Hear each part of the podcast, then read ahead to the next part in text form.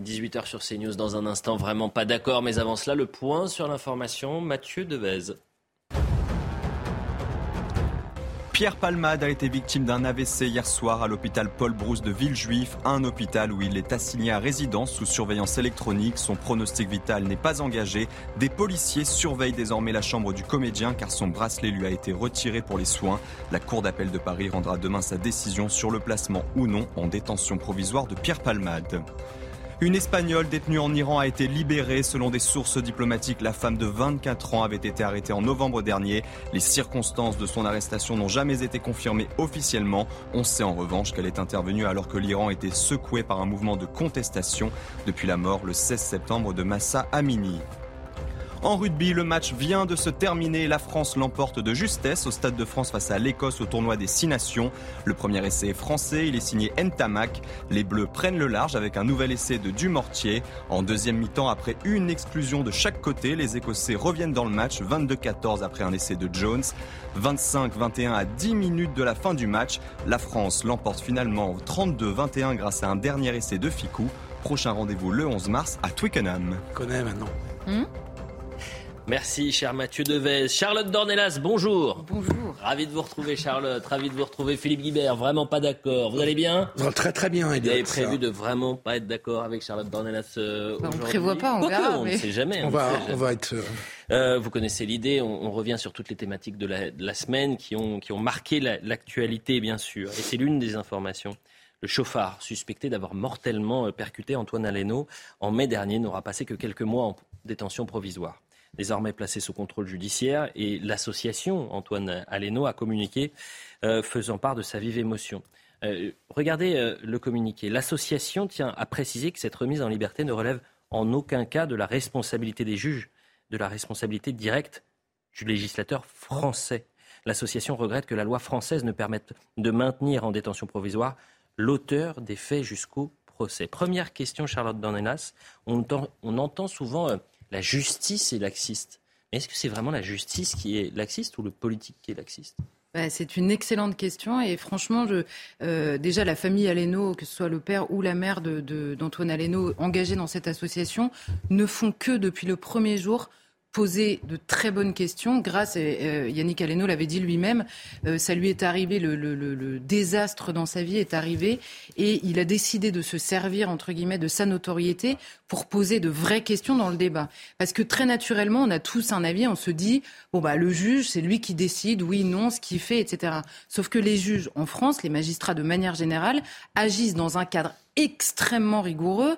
Ils doivent motiver quasiment toutes leurs décisions et ils ne peuvent agir que dans ce cadre. C'est particulièrement vrai sur la détention provisoire qui est extrêmement encadrée pour différentes raisons. La première est très idéologique parce que fut un temps pas si lointain en France où la détention provisoire était bien plus euh, longue d'abord, donc euh, parfois jusqu'au procès en effet, et bien plus, euh, comment dire, on, avait recours à la détention provisoire plus facilement. Donc d'abord par, par idéologie, c'est-à-dire que en, se basant que sur la présomption d'innocence, on a voulu mettre un terme à cette idée de présomption de culpabilité qui pèse évidemment sur la personne quand on la met en détention provisoire.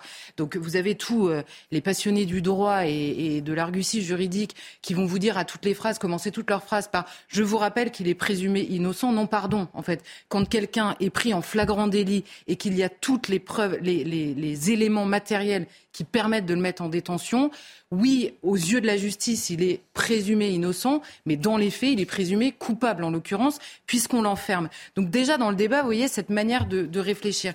Et là euh, où euh, l'association a parfaitement raison, c'est que là, le législateur, en gros, on est sur un terrain délictuel. Donc la détention provisoire, c'est quatre mois. Ensuite, le juge des libertés de la détention peut, à la limite, euh, comment dire, prolonger une ou deux fois dans des circonstances extrêmement précises. Il ne peut pas décider de prolonger pour son bon plaisir ou parce qu'il juge simplement les faits euh, extrêmement graves. Non, il faut des conditions très précises. Et par ailleurs, là, il a eu quatre mois de détention provisoire et derrière, il a purgé une peine pour laquelle il était déjà recherché. Donc là, on se dit, nous, la loi oblige à libérer un gars en attendant son procès avec des délais en plus complètement dingues. Donc pour ah la famille, c'est un cauchemar. Elle oblige à le libérer alors qu'il était déjà recherché pour une peine pour laquelle il ne s'était pas présenté devant la justice. Évidemment que c'est la loi le problème. Et ils ont parfaitement raison de pointer la loi et non pas les juges comme on a trop souvent euh, le réflexe de le faire. Est-ce qu'il faut maintenir en détention euh, provisoire l'auteur de faits de ce genre jusqu'au procès Non, mais on comprend très bien que la famille euh, et l'association soient choquées par cette remise en liberté. Charlotte l'a dit, c'était un flagrant délit, euh, la culpabilité ne fait pas de doute. En l'occurrence, il a beau être présumé innocent, en effet, la culpabilité ne fait pas de doute. Donc on comprend qu'on soit choqué. Euh, maintenant, je me demande si le vrai débat n'est pas tout simplement, on en parlait d'ailleurs la semaine dernière, et c'est vous-même qui en parliez, euh, si le vrai n'est pas n'est pas sur la longueur des procédures. C'est-à-dire que la détention provisoire n'est pas un jugement. Euh, la détention provisoire est là en attente du procès et du jugement. Or, ce qui est extrêmement choquant dans la justice française, c'est l'extrême longueur des procédures et c'est le fait qu'on attende extrêmement longtemps pour avoir le procès. Parce que la vraie justice qui est rendue euh, à celui qui est condamné, pour protéger la société et en même temps la réponse aux victimes, elle est quand même dans, le procès, elle n'est pas dans la détention provisoire. Donc notre problème en France, me semble-t-il, euh, c'est la longueur des procédures, c'est le fait qu'on attende bien trop longtemps pour avoir un procès sur un, un, sujet, en l'occurrence, qui, comme vous l'avez dit, est un flagrant délit. Donc on comprend qu'il y ait besoin d'une enquête mais l'enquête, les, faits sont établis. Euh, on ne va pas euh, modifier les faits au cours de l'enquête. Euh, peut-être qu'on peut avoir des éléments au cours de l'enquête d'explication sur le contexte, mais en tout état de cause, la culpabilité, là, est assurée. Donc pourquoi y a-t-il quasiment un an de procédure plus, plus, plus, Il y aura plus, à mon avis. on n'a pas de date. Euh, pourquoi, hein. pourquoi attend-on pendant un an avant d'avoir un procès? Je trouve que la vraie question est là. Et donc la réponse politique. Mais vous contournez le sujet un peu, Philippe. Pardonnez-moi. Euh, je bah, vous pose une question. Bah oui, vous contournez. Parce que, que ça qu'on attende un an, deux ans ou huit mois, bah est-ce que cette personne euh, qui a causé la mort de d'Antoine bah Aleno doit rester en prison dans des faits aussi graves, en connaissant d'ailleurs son, son CV judiciaire? C'est mmh. aussi simple que ça la question. Non, moi ça me choque aussi euh, qu'il soit remis en liberté. Mais encore une fois, le problème politique, puisque vous dites c'est la question est politique, elle n'est pas celle des juges, elle est politique. Mmh. La question politique et la responsabilité politique, à mon sens, elle est celle de gouvernements successifs qui n'ont pas doté la justice d'assez de moyens pour avoir des procès oui, alors, euh, oui, alors c'est vrai, mais en fait, il y, a, la question sur le long terme, et je vous rejoins absolument sur la question des délais d'audiencement qui sont absolument dingues. Et quand c'est un an, tout le monde est très content. Hein. Il y a des gens qui attendent des années et des années avant d'avoir le procès. Vous avez même des, euh, des, comment dire, des enquêtes qui sont classées ça avait été une demande il y a deux ans parce qu'il y a un délai d'enquête et d'audiencement qui est trop long. Donc ça, en effet, à force d'avoir des délais complètement dingues dans la justice, la justice elle-même parfois disparaît de certains dossiers. Donc mhm. c'est gravissime, je suis d'accord. Maintenant là, il faut faire preuve de réalisme quand bien même cette question politique est euh, remise à jour, c'est-à-dire sur la question des moyens, du nombre de magistrats, de, la, de réduire la complexité des procédures qui les rend aussi extrêmement longues, et je vous rejoins absolument là-dessus. Maintenant se pose la question aujourd'hui. De toute façon, vous n'aurez pas des comparutions immédiates sur des enquêtes pareilles. Donc la question de la détention provisoire se pose malgré tout. Et je, je précise une chose quand même, parce qu'on nous explique que oui, mais on met en prison des gens qui ne sont pas encore jugés. D'accord. Simplement, il faut préciser une chose. Au moment de leur jugement, d'abord, il y a des éléments matériels extrêmement précis qui permettent de mettre en détention. Mmh.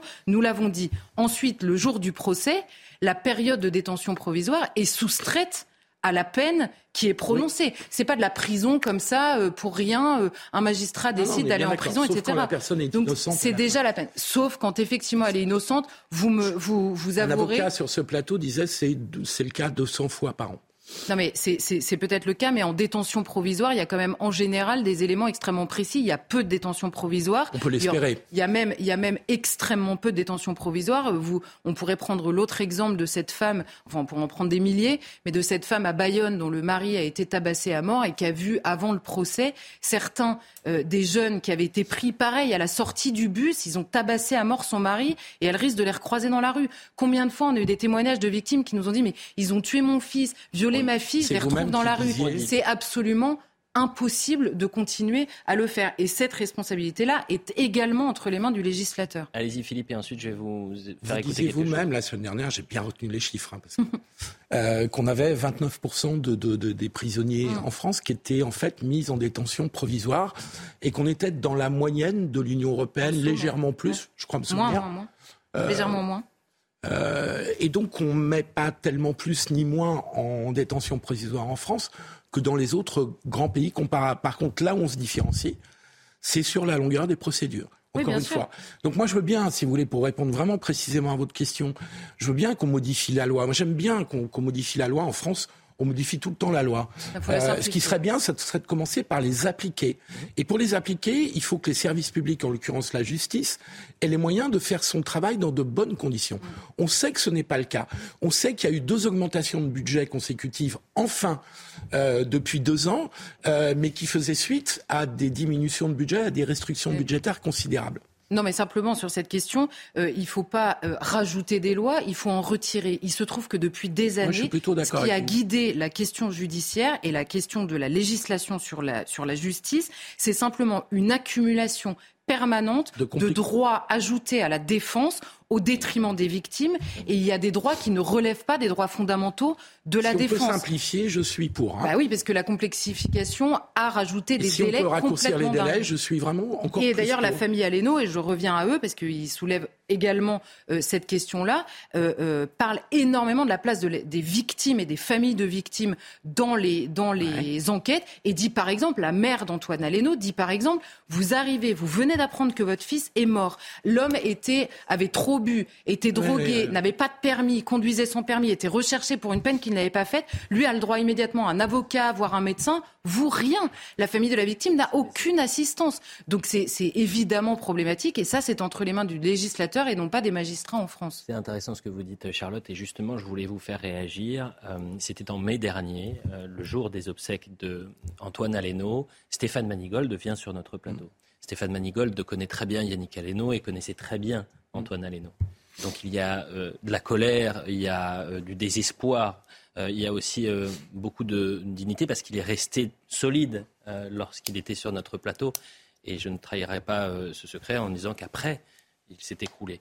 Mais vous parliez de ce décalage entre les Françaises qui pensent de la justice et de justement le code. Je vous montre la séquence et on en parle juste après. C'est une ordure. Et cette ordure, c'est 5 ans maximum de prison. Jamais, jamais, jamais ce qui s'est passé. La douleur de ce qu'a vu le père de famille, le frère, son frère partir, jamais ces cinq ans, ces petites cinq années, s'il exécute sa peine, n'enlèveront la douleur. Alors oui, la loi doit changer parce que demain, on doit pouvoir appeler ce type un criminel. Allez-y. Euh, je comprends tout à fait l'émotion. Euh, aucune peine n'enlèvera la peine des parents de la victime qui sont eux-mêmes victimes. Aucune peine ne leur. Euh, et donc la justice se doit de protéger la société. C'est pour ça d'ailleurs que l'accusé n'a pas le même statut que les victimes, parce que l'accusé est mis en détention provisoire, d'abord en garde à vue, ensuite en, éventuellement en détention provisoire. Et donc il y a des garanties pour euh, permettre à l'accusé de se défendre dans de bonnes conditions c'est vrai que la justice ne s'occupe pas des victimes, parce que ce n'est pas son rôle premier. Son rôle premier est de protéger la société euh, de manière générale, c'est-à-dire de mettre euh, en prison les personnes qui peuvent nuire à la sécurité et à l'ordre public. Euh, mais son propos initial à la justice n'est pas de protéger les victimes, n'est pas de s'en occuper. Non, le rôle de la justice initialement est de rendre à chacun son dû. Donc la victime existe. Oui, mais la victime euh, chacun son dû, ça renvoie plus à la responsabilité civile. Mais sur le plan pénal, c'est d'abord de protéger la société. Et c'est ça qu'on doit demander d'abord à la sanctionner une faute oui. Ensuite, de protéger la société. Mais il y a d'abord une faute qui les est deux vont Les deux vont ensemble. Oui, mais ce serait bien qu'on n'oublie pas l'une. Au détriment de l'autre. Puisqu'on nous explique en effet. je suis d'accord, mais on l'oublie pas, je crois. Non, non, mais si, bien sûr qu'on l'oublie précisément, puisque regardez, le, seul, la seule chose qui prévaut philosophiquement à cette idée de remise de peine et d'allègement des peines et d'érosion des peines en réalité, puisqu'il y a des peines qui, sont encourues, des peines prononcées et des peines érodées ensuite. C'est-à-dire qu'il y a une peine qui est prononcée, jamais personne ne l'a fait concrètement. Pourquoi? Parce qu'on se focalise précisément sur cette idée de protection de la société et donc de la personne. Est-ce qu'elle se conduit bien en prison? Et si elle se conduit bien en prison, on peut donc la relâcher puisqu'elle ne fait courir aucun risque à la société. Mais quand on fait ça, on oublie dans la réflexion précisément la sanction initiale de la faute qui a été commise. Et mmh. donc les victimes, déjà les victimes ne peuvent pas le comprendre et la société non plus. Il n'y a pas de justice quand chacun n'a pas son Vous êtes favorable au fait de, qu'il n'y a aucune diminution de peine pour aucun prisonnier? Ah bah, C'est-à-dire que je suis favorable à ce qu'au minimum, il n'y ait pas six mois par an de détention de remise de peine. Oui, parce que ça n'a plus ah, aucun sens. D'accord, j'entends votre, j'entends votre. Il faut les réduire au maximum. Et ça doit, ça doit devenir l'exception et non pas la règle, évidemment. Mais les fonctions de la justice pénale et de la prison, c'est un, comme vous l'avez dit, de sanctionner euh, le coupable, c'est de protéger la société, et c'est éventuellement permettre à celui qui a été coupable euh, de payer sa dette à la société, de se réinsérer ensuite. Oui, mais d'abord, il doit payer sa et donc la troisième fonction qui arrive qu'en troisième, je vous l'accorde. D'ailleurs, c'est éducatif aussi, souvent pour, les, pour les accusés eux-mêmes. il ne faut pas l'oublier non plus. Autre thématique, vous oubliez juste que la justice est, rendue au nom du peuple français. Oui, absolument. Les Français aujourd'hui réclament un peu Oui, mais attendez, si les Français, attendez, attendez, je suis pas d'accord avec ça, parce que si les Français disent on va mettre 40 ans à tout le monde, est-ce qu'on est forcément d'accord hein. Je ne crois pas à une justice de l'opinion publique. Ne confondons pas le peuple français qui, euh, par ses représentants, vote des lois et l'opinion publique. Non, mais par ses représentants. Alors déjà, les Français, par, par leurs représentants, votent des lois. En l'occurrence, on parle du code pénal. Maintenant, aucun Français n'a donné de mandat à qui que ce soit pour, euh, par exemple, avoir un, un, Enfin, si, en réalité, ils ont donné un mandat, d'accord, mais certainement pas sur l'idée. Par exemple, vous avez d'abord, un, le code pénal. Deux, la politique pénale. Et la politique pénale, la politique pénale, en général, qui est réadaptée en permanence par le garde des Sceaux, par exemple, qui dit aux magistrats, prenons un exemple, le code pénal punit de prison, comme vous le dites, pour protéger la société et rendre leur dû aux victimes et aux accusés. Ensuite, la politique pénale, la dernière en date, euh, date d'il y a quelques mois, le garde des Sceaux dit aux magistrats, soyez sévères parce que les Français n'en peuvent plus de la justice laxiste. Et euh, trois pages plus tard, il vous dit, adaptez-vous au nombre de places de prison. On vous en a promis 20 000. Il n'y en a toujours pas. Donc vous irez avec ça. Mais la détention provisoire, vous pensez que là, en l'occurrence, au bout de quatre mois, le juge des libertés, il analyse est-ce que c'est possible de maintenir en détention provisoire? Et puis après, il regarde l'autre papier qui arrive de la chancellerie et on lui dit alors t'es gentil, aujourd'hui, il n'y a pas de place de prison. Donc qu'est-ce qu'il fait le magistrat? Eh bien, il remet dehors. Et ça, aucun Français n'a jamais donné le mandat. Le seul mandat qu'ils ont donné, c'est d'augmenter le nombre de places de prison. Mais tout ça certainement pas de les libérer. Peut faire et doit faire partie du débat politique. Et c'est tranché par les Français ça, c'est une manière de ne jamais avancer. Ça ne doit pas faire ah, partie. non, ça ne doit pas faire partie du débat politique. Ça a déjà eu lieu dans le débat politique. Les Français ont déjà voté pour plus de fermeté et ils sont toujours sanctionnés par la politique pénale. À quel moment ils ont voté pour plus de fermeté? C'est juste. ah bah, par exemple, quand Emmanuel Macron promet 20 000 places de prison et qu'en échange, on a euh, Éric Dupont-Moretti qui nous met une politique pénale qui dit il faut libérer en fonction d'une prison. Madame Belloubet qui pendant le Covid dit il faut profiter pour libérer les gens du Covid. Éric Dupont-Moretti encore lui qui nous fait une loi dans lequel il augmente la possibilité des remises de peine.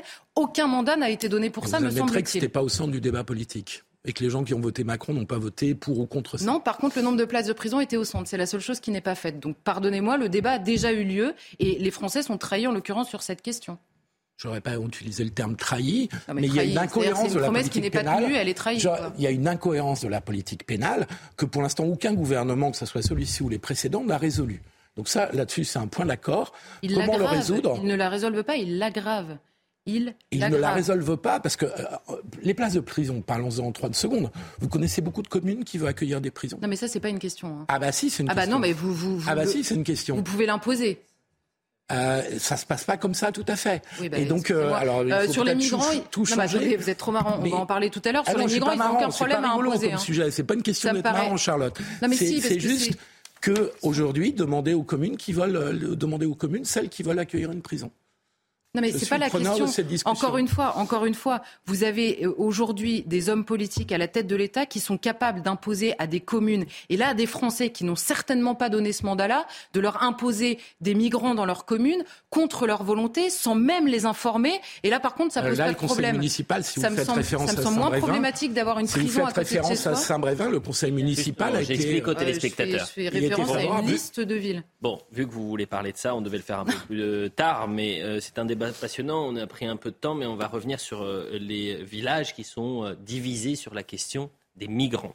les migrants, la question migratoire en zone rurale, elle divise, elle interroge. Et aujourd'hui, il y a plusieurs villes où ça a été extrêmement tendu. Par exemple, à Calac, à Saint-Brévin ce week-end. À Saint-Brévin, qu'est-ce qui s'est passé? Il y a eu trois manifestations. parce qu'il y a un camp de migrants, qui, un, camp d'accueil, un centre mm. d'accueil, qui a été, qui va être créé, va être déménagé. Et euh, donc, il y avait les manifestants contre et les manifestants pour. Est-ce qu'on est en train de mettre, on s'est posé la question tout à l'heure dans Punchline, Charlotte Dornelas, la population, les populations dans ces communes, dans ces zones rurales, face à face? Oui, bah c'est certain, c'est certain que là, pour ceux qui cherchaient de la division, là, euh, on l'a bien créé. On se souvient de Calac, euh, la première ville médiatisée, parce qu'il y en a eu d'autres évidemment, mais Calac, où en effet le maire avait fini par dire, ça va créer une guerre que je ne peux plus maîtriser au sein même de son conseil municipal et au sein de la population. Évidemment, oui, il y a un désaccord profond sur cet accueil, mais la, chose la plus dingue, si vous voulez, c'est qu'il y a un plan qui est établi, en l'occurrence il y a quelques années. Emmanuel Macron annonce lui-même devant les préfets qu'il veut mettre en place ces centres d'accueil pour demandeurs d'asile. Pour demandeurs d'asile, parce que vous avez les, associations qui vous parlent de réfugiés. Non, pardon, ils n'ont pas le statut de réfugiés, ils sont pour l'instant clandestins en demande d'asile. Donc ils sont rentrés sans que personne ne les y invite. Et là, on les cale dans ces municipalités. Alors oui, certains maires acceptent. C'est le cas à saint Acceptent par le biais des associations. Et vous avez des habitants. Par un vote en conseil municipal. oui, et vous avez des habitants qui quoi? Qui découvrent le permis de construire au sein de l'école par le biais d'une affichette de permis de oh, construire sur l'école. Là, je, je, enfin, je n'ai pas ah bah, vérifié. À, Saint-Brévin, mais à partir du moment où vous, avez un vote en, conseil municipal, l'affaire n'est pas complètement euh, dissimulée. en l'occurrence, en l'occurrence, euh, à l'intérieur de l'école, les parents le découvrent et vous avez même, ils ont exigé qu'il y ait une réunion publique pour leur expliquer ce qu'allait se passer. Le maire ne s'est pas présenté. Il a envoyé son représentant chargé de la, de, de en l'occurrence, de ce projet-là. Mais en tout cas, euh, là, on a un maire qui est parfaitement légitime, qui a été réélu largement. Le conseil municipal, parce que c'était un projet de l'État, vous l'avez rappelé, euh, le conseil municipal a voté sur l'acceptation de ce projet, ce qui renvoie à la discussion précédente sur les prisons. Là, il y a eu une acceptation de la mairie. Euh, et hier, il y a eu trois manifs, comme vous le disiez, mm. et dont une de soutien à euh, ce projet qui étaient plus nombreuses. Je crois qu'il y avait environ 1000 personnes dans une petite ville. Euh, Saint-Brévin, c'est une petite station balnéaire qui doit faire 13 000 personnes. Il y avait 1000 personnes qui étaient là pour soutenir le projet. Avec pas mal de responsables politiques et des responsables associatifs, mmh. notamment la Ligue. Oui, mais je crois que dans les manifestations, pareil pour, il y, en avait beaucoup aussi. Pareil en il y en avait beaucoup en face.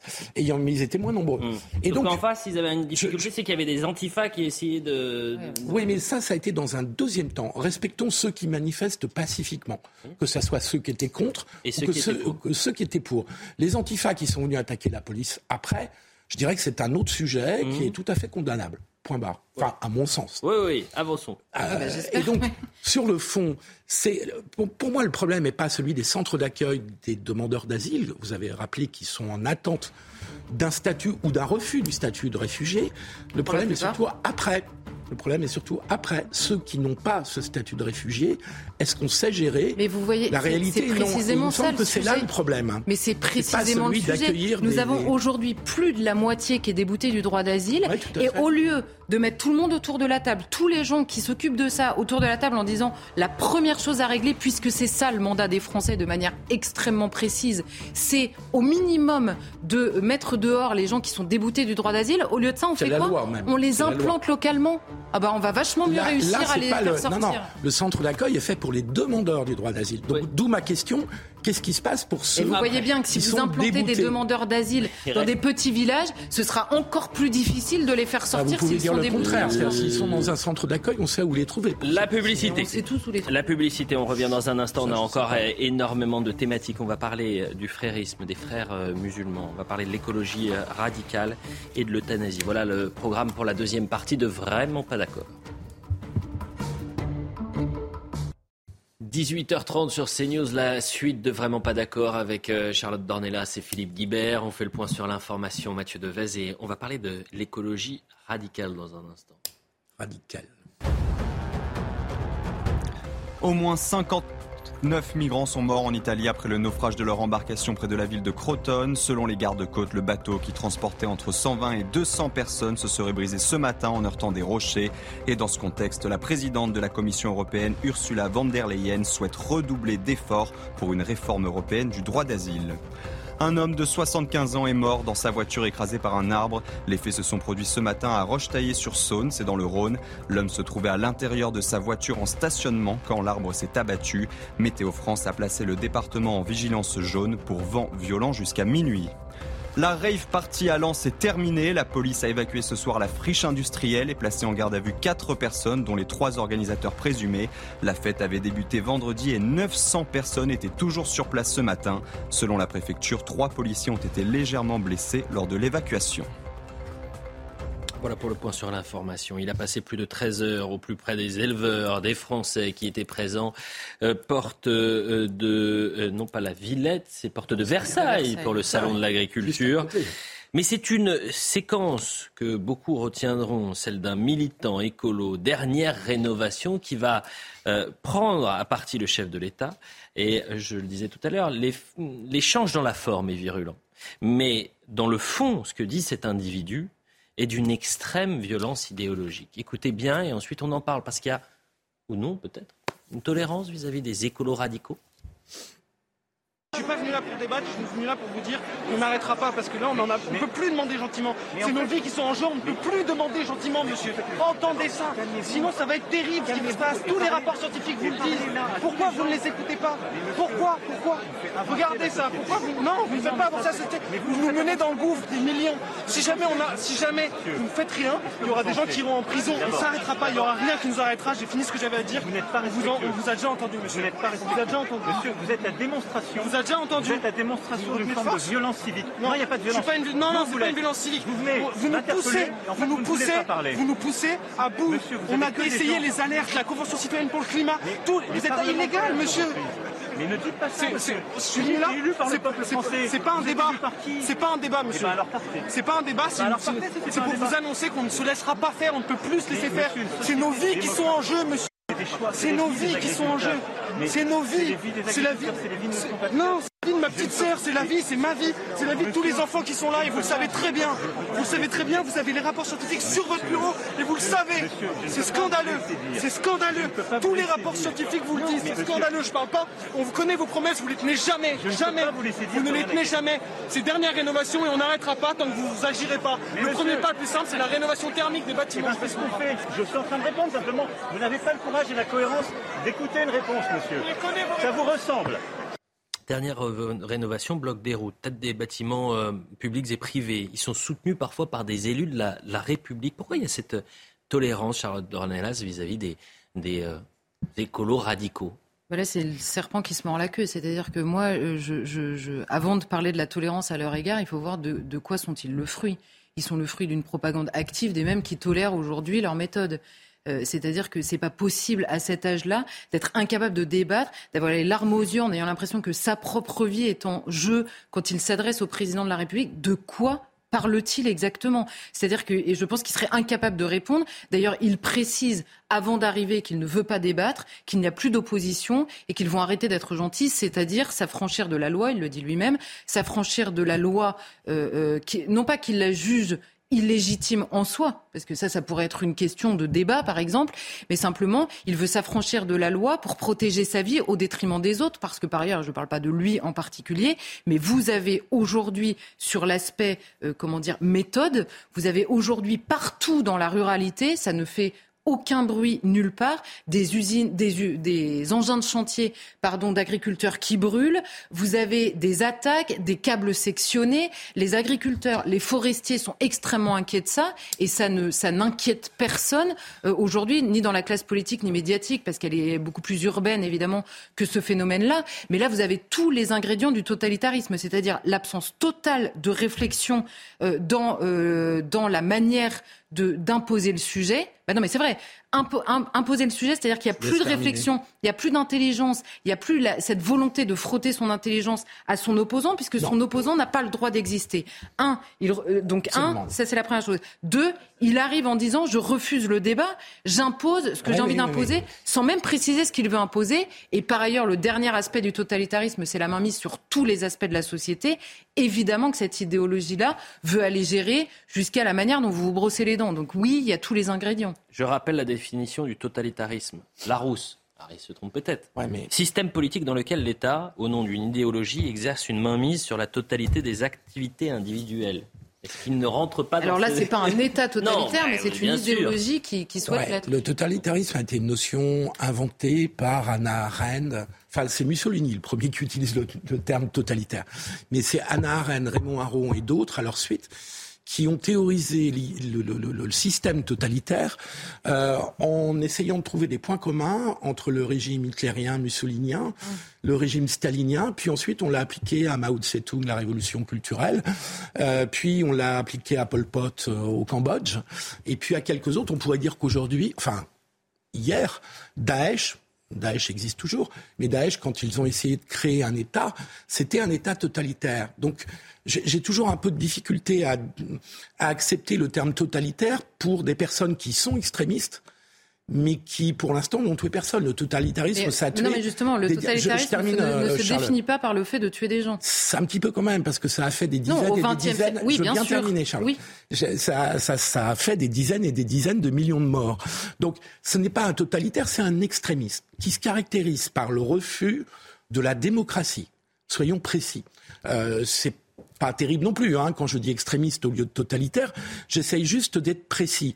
Il dit au président de la République, qui a été élu en mai euh, dernier, euh, qu'il est illégal. Alors ça, pour moi, c'est très intéressant de considérer qu'une démocratie et qu'un vote qui a été reconnu euh, et qui a été accepté ça donne un élu qui est illégal. Là, on est, pas vraiment. Totalitaire comme euh, non, c'est le, cas de tous les extrémistes qui ne sont pas forcément totalitaires. Moi, je veux pas qu'on. On va pas faire un débat Par quoi se définit le totalitarisme? Moi, j'aimerais inverser la question. Par quoi, du coup, pour vous, se définit le totalitarisme? Puisque je pense que c'est là que est notre désaccord. Bah, le, si c'est par le nombre de morts, évidemment, oui il se caractérise par un État qui tient la propagande d'un État avec un parti unique ou une organisation unique qui élimine toute possibilité de pluralisme ou d'existence d'une société avec l'idéologie d'un homme nouveau qui euh, conduit à éliminer les ennemis de l'intérieur puis les ennemis de l'extérieur. Hum. C'est ça le totalitarisme. Et c'est pour ça que je dis que ça a fait des dizaines de millions de morts. Et c'est pour ça que je trouve qu'il ne faut pas galvauder le terme. Néanmoins, je trouve qu'il y a un vrai sujet. On assiste à la naissance d'une écologie extrémiste, c'est-à-dire qui ne reconnaît plus les deux, les deux ou trois caractéristiques d'une démocratie, le vote et le débat contradictoire. et là, on en a eu un une question à vous poser. Est-ce que l'aspect totalitaire de l'idéologie était déjà présente dans le nazisme, dans le stalinisme ou dans le maoïsme avant qu'ils en arrivent à faire des millions de morts? Évidemment oui.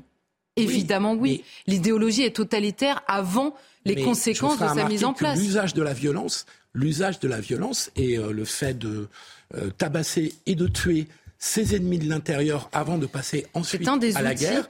Euh, n'est pas exactement caractéristique de ces écologistes. Mais qui ne sont pas un État, vous aurez remarqué, c'est pas un État, on parle de leur idéologie. Ils n'ont pas de milice, Charlotte, ils n'ont pas de milice qui Non, mais ils ont des associations. Et vous avez dit c'est un extrémiste d'ethnie de démocratie. Dernière rénovation doit être dissous ou pas? Euh, je, sais pas, je ne sais plus quels sont les critères de dissolution. De...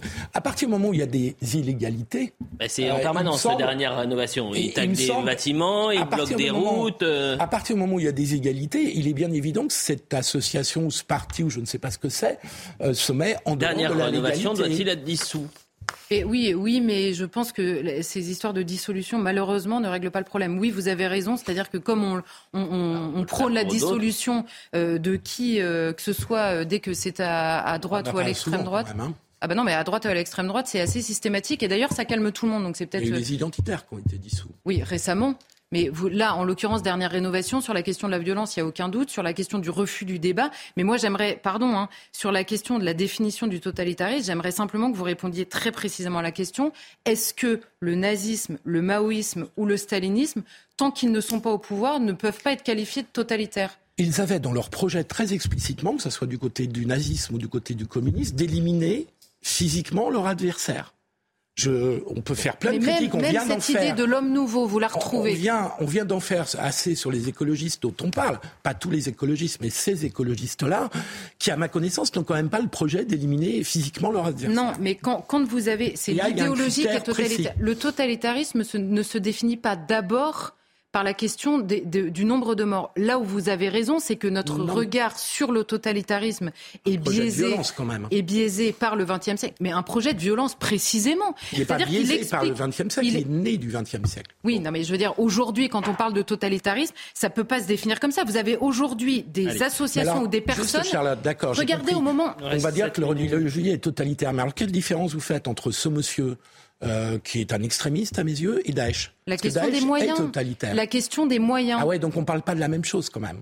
Vous voyez, vous je ne dis pas qu'on parle de la même chose. Je vous dis simplement que l'idéologie elle-même est totalitaire dans la mesure où elle conteste l'existence d'une opposition, elle conteste l'existence du débat, elle conteste l'existence et elle est violente. On l'a vu dans les faits, elle est violente, poursuivie par la gendarmerie un peu partout sur le territoire français. On avait vu cette jeune fille. Alors évidemment, c'est des accumulations de personnes. Souvenez-vous à Trèbes, ce boucher qui se fait assassiner par euh, un, islamiste. Et vous avez une jeune femme qui a été condamnée parce qu'elle disait finalement un boucher tué par un boucher, finalement, qu'est-ce que ça change? Parce que le boucher lui-même est considéré comme tueur. Il n'y a pas une différence de degré, mais une différence de nature entre ce militant écologiste extrémiste et puis des djihadistes euh, islamistes, militants de Daesh. Évidemment. Vous êtes d'accord Dans les moyens, mais c'est pas la même. On parle non, pas la, la question de la qualification du totalitarisme. je crois qu'on est d'accord pour euh, considérer que ces personnes se mettent en dehors de la République. Non, on, voulait parler de l'écoterrorisme. C'était pas, ce ne sont pas nos mots, ce sont les mots de ministre de l'Intérieur. Oui, mais je trouve ben que justement là aussi c'est galvaudé.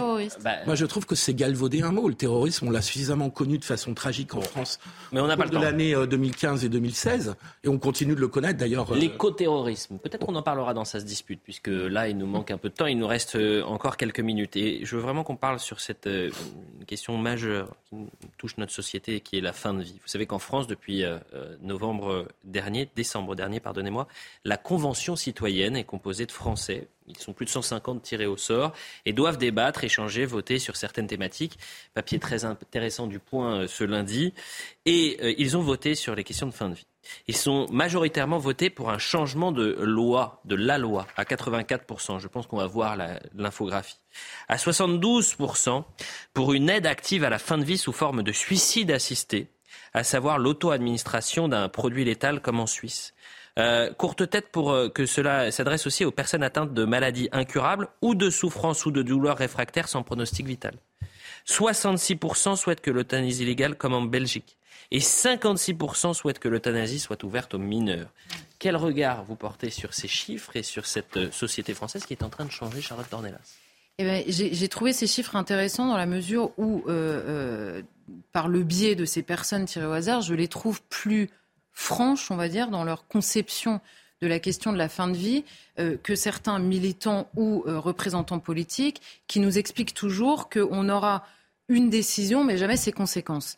Là, en l'occurrence, ils disent si on transgresse sur le, fameux serment d'Hippocrate qui dit clairement je ne provoquerai pas la mort délibérément, si on transgresse sur ce point-là, sur la question de la fin de vie, parce que je dis ça parce que dans le débat public, souvent cette question est prise avec des personnes en phase terminale, à quelques jours ou quelques mois euh, de leur mort prévue euh, par la médecine, tant qu'il est possible de le prévoir, et donc de mettre un terme plus tôt pour éviter des souffrances. Et vous avez, dans les pays qui ont légalisé l'euthanasie, notamment en Hollande, qui est le premier pays à avoir légalisé l'euthanasie en 2002, vous avez une extension du domaine de l'euthanasie qui va jusqu'aux maladies psychologiques, à la démence, aux mineurs qui peuvent désormais, pour des questions de détresse psychologique, vous avez tout ça. Et il y a un médecin hollandais qui a été interrogé dans le Figaro il y a quelque temps, qui disait qu'il lui était favorable en 2002 à la légalisation, qui a organisé la mise en place de l'euthanasie et qui dit il faut constater quelque chose aujourd'hui. Nous avons voté l'euthanasie pour des gens qui avaient peur d'une mort atroce et nous nous retrouvons aujourd'hui avec des gens qui ont peur d'une vie atroce. Et là, le basculement, il est absolument terrifiant. Et moi, quand je vois les chiffres de gens qui disent oui, pour tous les gens finalement qui mmh. décident eux-mêmes que leur souffrance n'est pas possible, qu'ils soient mineurs, malades, en, phase terminale, avec un pronostic vital engagé ou pas, mmh. ils disent finalement chacun va décider du moment de sa mort. Et donc, ils sont assez cohérents là-dessus. Moi, je m'y oppose fondamentalement parce que je pense que la société s'honore à prévenir le suicide, c'est-à-dire à proposer autre chose que l'abandon à quelqu'un qui veut mourir.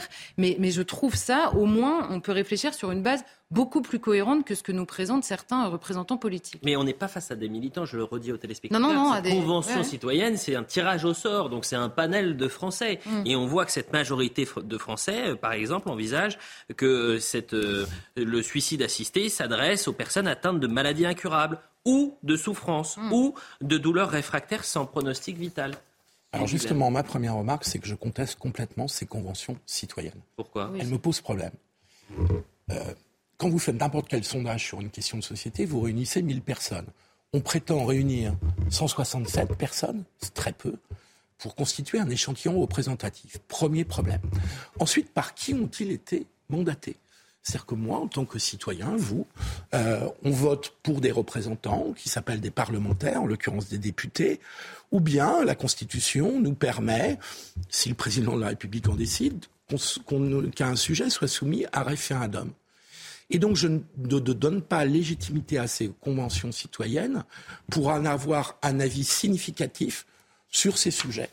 C'était déjà le problème sur la Convention climat. Je trouve que c'est aussi le problème sur ce oui, sujet. Je suis absolument d'accord avec vous. Hein. Ce qui serait intéressant, c'est qu'on ait accès, nous autres citoyens qui n'étions pas membres, comme 99,9% euh, des citoyens de cette convention citoyenne, qu'on ait accès aux débats, aux documents, aux témoignages d'experts, ça, c'est intéressant et ça pourrait éclairer. C'est un autre sujet, la Convention citoyenne. Sur l'euthanasie, sur le suicide assisté. Restons là. Ma deuxième remarque, c'est que euh, la réalité des hôpitaux aujourd'hui est que ça se pratique. Ça se pratique dans un certain nombre de cas, dans un dialogue entre le patient en fin de vie et les médecins et le personnel de l'hôpital et les proches. Est-ce qu'il faut, alors vous allez me dire, ça se pratique euh, dans la discrétion, dans euh, une sorte de, de, de clair-obscur, euh, mais le fait est qu'il y a des personnes qui se retrouvent en fin de vie et qui ont envie de partir. Et la réalité est que, je l'ai vécu personnellement, les médecins dans un hôpital, à un moment donné, accèdent aux souhaits de cette personne. Est-ce qu'il faut légiférer là-dessus? J'avoue que euh, Régis Debray a fait une interview de deux pages dans le JDD euh, aujourd'hui où il explique qu'il n'y a pas une fin de vie, il y a la fin d'une vie et que chaque cas est singulier et que tout doit se résoudre entre le patient et euh, le médecin ou l'équipe médicale. J'ai tendance à penser que la législation telle qu'elle a suffi et que pour le reste, c'est un dialogue entre le patient et, la question et le médecin qui, ne regarde pas, qui, ne regarde pas, forcément la société. En un mot, Charlotte. Non, mais la question qu'il faut se poser, c'est que précisément, ça regarde la société à partir du moment où, au moment de choisir votre mort, puisque c'est les termes qui sont choisis, vous décidez qu'un tiers, en l'occurrence la société par le biais du médecin, peut ou doit vous donner la mort. Évidemment que ça concerne toute la société. C'est une des choses les plus intimes qui soient. Mais peu importe, en fait, à partir du moment où votre intimité demande une loi, ça concerne toute la société. Il faut accepter d'être cohérent. Et moi, je ne suis pas sûr qu'il faille être totalement cohérent sur ce sujet, en fait. Je, suis d'accord bah, avec sur vous. Sur la question de donner le pouvoir ou pas de tuer euh, euh, à des médecins. C'est la réalité, si, ça Charlotte, concerne évidemment déjà. C'est là qu'il y a un peu l'hypocrisie du débat, me semble-t-il. Non, la question qui existe déjà, c'est celle de la sédation profonde. Vous avez raison, c'est déjà une question de fin de vie. Mais là, aujourd'hui, la législation, vous voyez que on, si, à partir du moment où on saute cette frontière-là, il n'y en a plus. Il faut bien avoir ça en tête. C'est terminé. C'est vraiment terminé. Vraiment pas d'accord. Merci à tous les deux. C'était un plaisir de, vous. avoir. Euh, vous pouvez revoir cette émission évidemment sur cnews.fr et dans un instant, ça se dispute. Julien Drey face à Geoffroy. Je Vraiment pas d'accord, puis ça se dispute. Vous avez eh, mais vous savez, de manière générale, tout le monde s'aime. C'est ça le principal. Allez, à tout de suite.